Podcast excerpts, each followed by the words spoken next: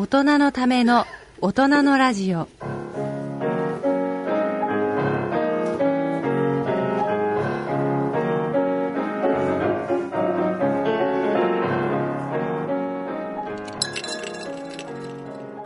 大人のラジオ。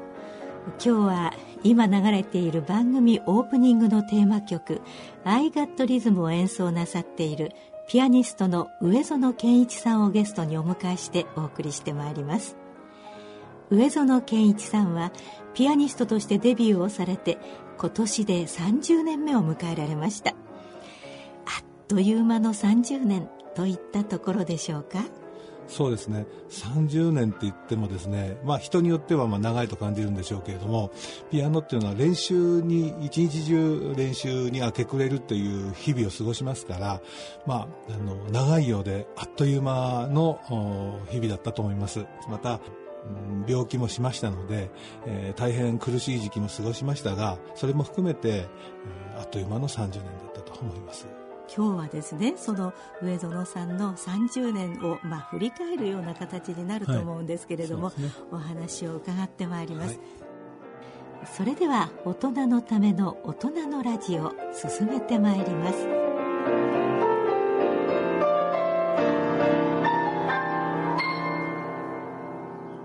大人のための大人のラジオ。この番組は野村証券ほか各社の提供でお送りします。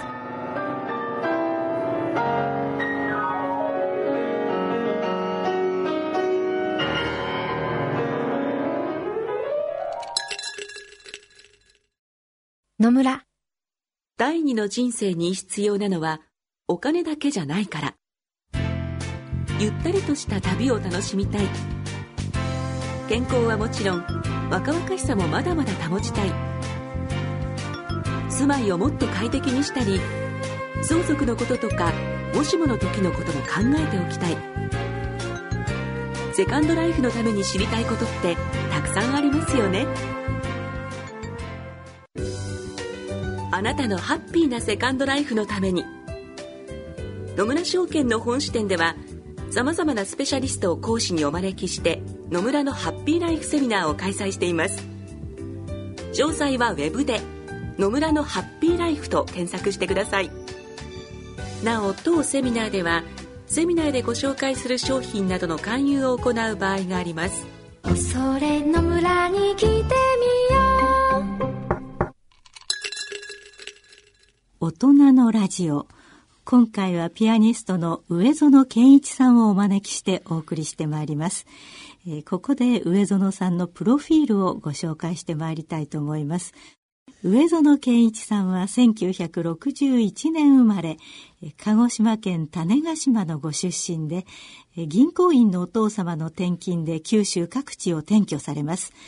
特に少年時代を過ごされた鹿児島県種子島での生活は、上園さんの音楽性に大きな影響を与えました。中学生時代は鹿児島県音楽コンクール中学作曲部門優秀賞を、高校生時代には大分県高校音楽祭ピアノ部門優秀賞の受賞や、また年代を問わない全国作曲コンクールでは高校生ながら入賞されまして、ピアノの演奏、作曲といった分野で才能を発揮されます。大学は東京の武蔵野音楽大学のピアノ科に進学されます。音大卒業後は東京交響楽団 N 響男優オーケストラ、東京シティフィルなどと共演をしていらっしゃいます。中でも思い出に残るのは、ワルシャワシンフォニアと共演をしまして、ラフマニノフのピアノ協奏曲は大変大きな好評を得たということでございます。2015年今年3月にデビュー30周年コンサートが開催されましたということでございます。はいその他 NHK みんなの歌で人気を博したケンちゃん、ジャブジャブ温度などの作詞、作曲分野などでも注目されました。ジャブジャブ温度、これはなんかね、はい、お祭りでも大変人気だという。はい、これはあの、うん、私もね、はい、あの、意外だったんですけども、あの、なんか日本全国で盆踊りの季節になると、うんどうも保育園児だとか、はい子供たちが踊ってるらしくて、あの、聞くんですよね。あの、上園くんが作った曲、北海道でも流れているよ。鹿児島でも流れているよ。あの、とても嬉しいですね。自分の作った曲が、子ど、ね、子供たちに好まれて、ええあの、また保育園の先生たちがこれを使おうっていう風にして、あちこちで踊ら踊られていて、それがあの、ネットで動画でたくさんアップされてるんですよね。ね不思議ですよね。子供たちのあの、まだね、おむつが取れない子供がね、はい赤ちゃんがぴょんぴょん跳ねてたそうりですよね。可愛いですよはいね。嬉しいはいまあ、上園さんは本当に30年間ピアニストとして音楽活動をなさっていらっしゃったわけですけれども、まあ、音楽大学のピアノ科を卒業されたからといって、ピアニストとして、まあ、生活を立てていくのは結構大変なことだったんではないですか？まあ、その音楽大学を毎年卒業するあの人数っていうのは膨大で、あまあ、ピーク時っていうのは一つの大学でピアノ科が1学年に何百人っていう単位でいますから、そういう人たちがたくさんの音楽大学大学から卒業するとなると何千人っていうピアニストの卵たちが、えー卒業していくわけですよね。まず音楽大学を出てすぐピアノの演奏で食べていくというのは、よほどコンクールとか、あの、有名なコンクールで優勝して、そして、あの、スポンサーがついて、えーコンサートができるような、本当に一握りの人だけにななるんですよね。なので、多くのあの音楽大学をピアノ科で出た人たちというのは、まあ、ピアノの生徒を教えながら、あるいはそのアルバイトをするんですね。で、私もアルバイトしました。餃子の王将だとかですね、ロイヤルホストだとか、いろんなこのファミレスやビルの窓拭きなどとか、そういったものもやりながら、えーあとは、まあ、当然ピアノの生徒も教えながら、様々なことをやりながら、生活の糧を得ながら、そして、その空いた時間で練習をして、コンサートをして、そして自分のピアニストとしての、あの、経歴や、その、そのキャリアを、あ積んでいくという形でしたので、バランスを取ることが、やっぱ大変ですね。はい。ラジオ日経は2014年、えーラジオ短波時代から数えまして開局60年を迎えているんですよ。はいあのちょうど還暦ねということなんですけれども。あで上園さんとのこのラジオ日経ラジオ短波との関わりといいますと、ラジオ短波時代の1994年、えーちょうど開局40周年を記念した、えー覚えてらっしゃいますか？ジャングルのエッセイ「初めての冒険」というはい。特別番組ではい。上園さんをご紹介したんですね。えはい。これはあの上園さんのピアノ教室に通っていたマレーシアからの留学生の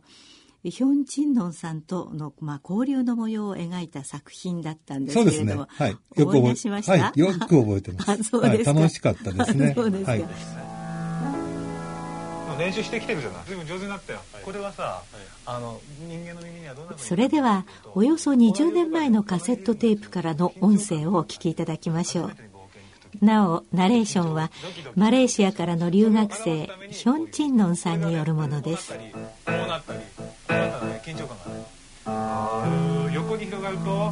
ーケストラで弾いてるみたいなのをピアノ一台でできる。ち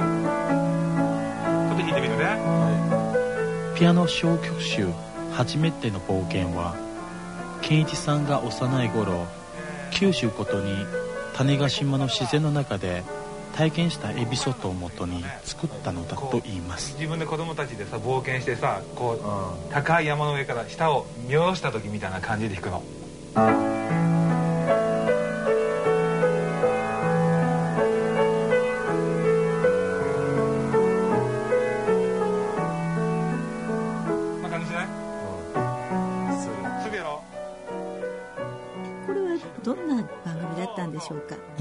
これはですね、あの、ヒョン・ジンノン君が、あの、東京の大学にえー通ってまして、ーそれで、幼児科に通ってたんですね。う。ん。で、幼児科ということは、ピアノが弾けなければ、幼稚園の先生とか、そうですね。小学校のはい先生とか、。難しい曲は弾けなくても、はいまあ子供のために多少弾けなきゃいけない。はいえーそれで、あの、ある方の紹介で、あの、彼をピアノを教えてくれないかということで。えーヒョン・チンノンさんの住んでいたところはどんなところだったんでしょうか？はい。あの、彼の実家っていうのは、あの、都会ではなくて、ジャングルの方に近くて高床式の、ええはい、蛇だとか、はいはいはい、ああいうものを避けるために、ね、あの、高床式の、はい、あの、そういうところに、えー、住んでいて、はい、あの、シャワーにしても、うん、あの、お父さんが、あの、あの、お水を、シャワーを浴びる、その下に、股の間に子供のヒョンヒョン君が入って、お父さんから落ちてくる水で自分も頭を洗っていたっていうような思い出をよく話してくれたんですよね。はい。でも、あの、上園さんも種子島のご出身だということなんですけれども、はいな、何かこう、ヒョンチンノンさんとこう、共通するような原体験のようなものはあったんでしょうか？うん、そうですね。うん、あの、南国独特の雰囲気があって、当然蛇も、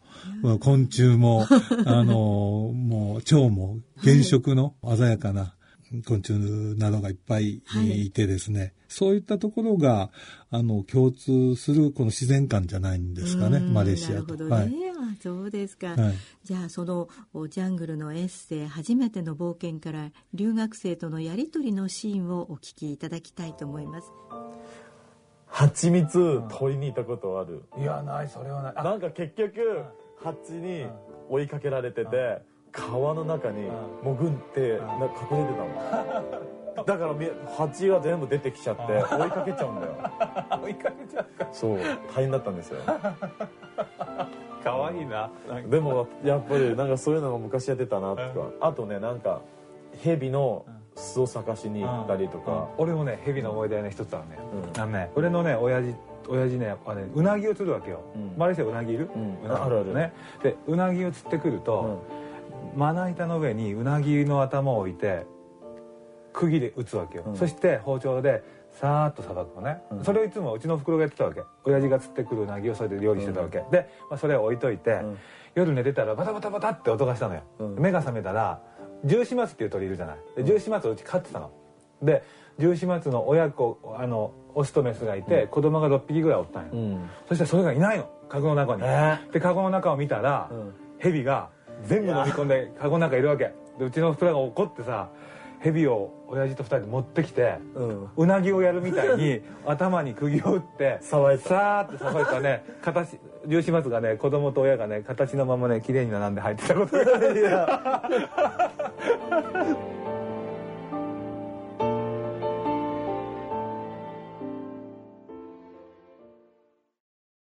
そしてこの今のですね種子島の、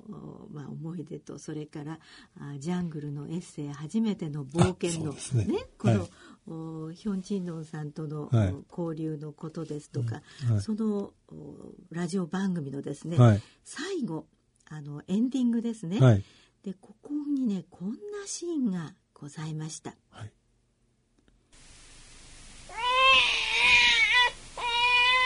平成6年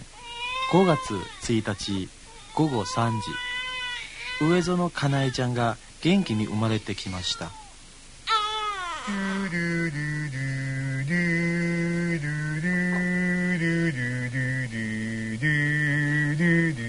これ歌うとね。泣き止むの。子守歌の代わりにピアノ協奏曲を歌うとかもな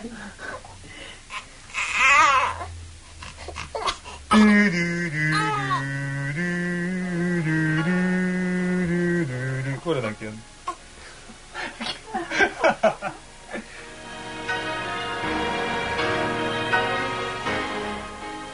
このかなえちゃんには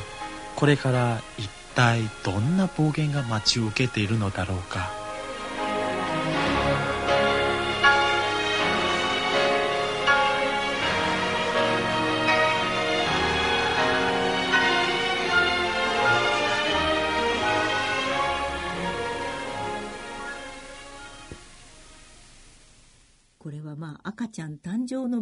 でしたね。そうですね。はい。わざわざの、うちの娘が、はい、生まれて、えー、産声が、あの、を取っていただいたんですね。うちの、あの、妻は、はい、結局その、あのー、産声を取らなきゃいけないので、もう陣痛が始まっているのに 病院をうろうろしてたんですね。病院の先生に怒られたんですよ。何あなたやってんの？あなたそこで産むつもり？みたいな。そうです。はい。でもそれ、そのおかげでね、あの、大体産声をラジオで流していただける人なんていないじゃないですか。まあ確かにそう考えればね。それは娘にとっても、また私たち家族にとっても、あの、娘が20年前、まあ、開局40周年の時ですよね。本当にその時が符合して、ラジオ日経さんに、あの、まあ、その、家族ともどもお世話になったというか、記念日を作っていただいたというかね。はい。すごくだからそれ覚えてるんですよ。あ、そうですそうです。はい。じゃあもう、かなえちゃんも20歳とか21に今そうです。21になりました。ったんですね。5月1日で。えどんなお嬢様になられました？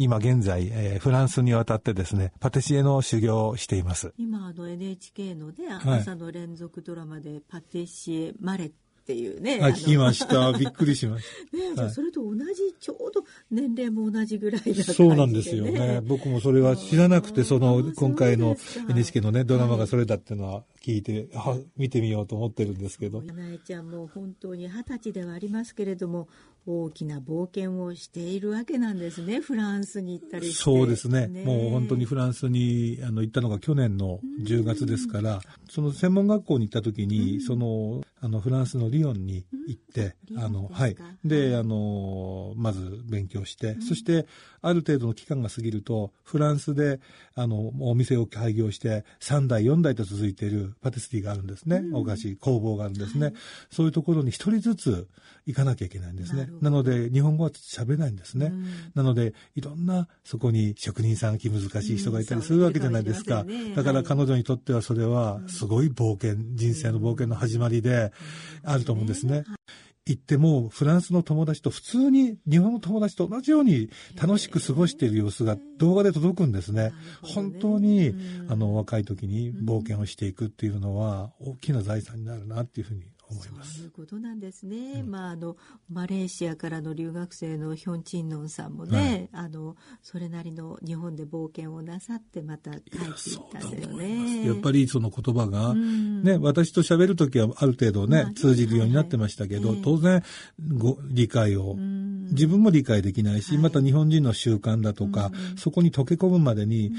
かなりの苦労があり、それまあ冒険と言えるんでしょうけど、ね、だから娘も当然それがあったんだと思う。泣きながらね、電話がかかってきたりしてましたから、やはり、はい、ヒョン君にしても、また家内にしても、そのね、向こうから来る日本から外に出るっていうのも、それぞれが冒険ですよね。はい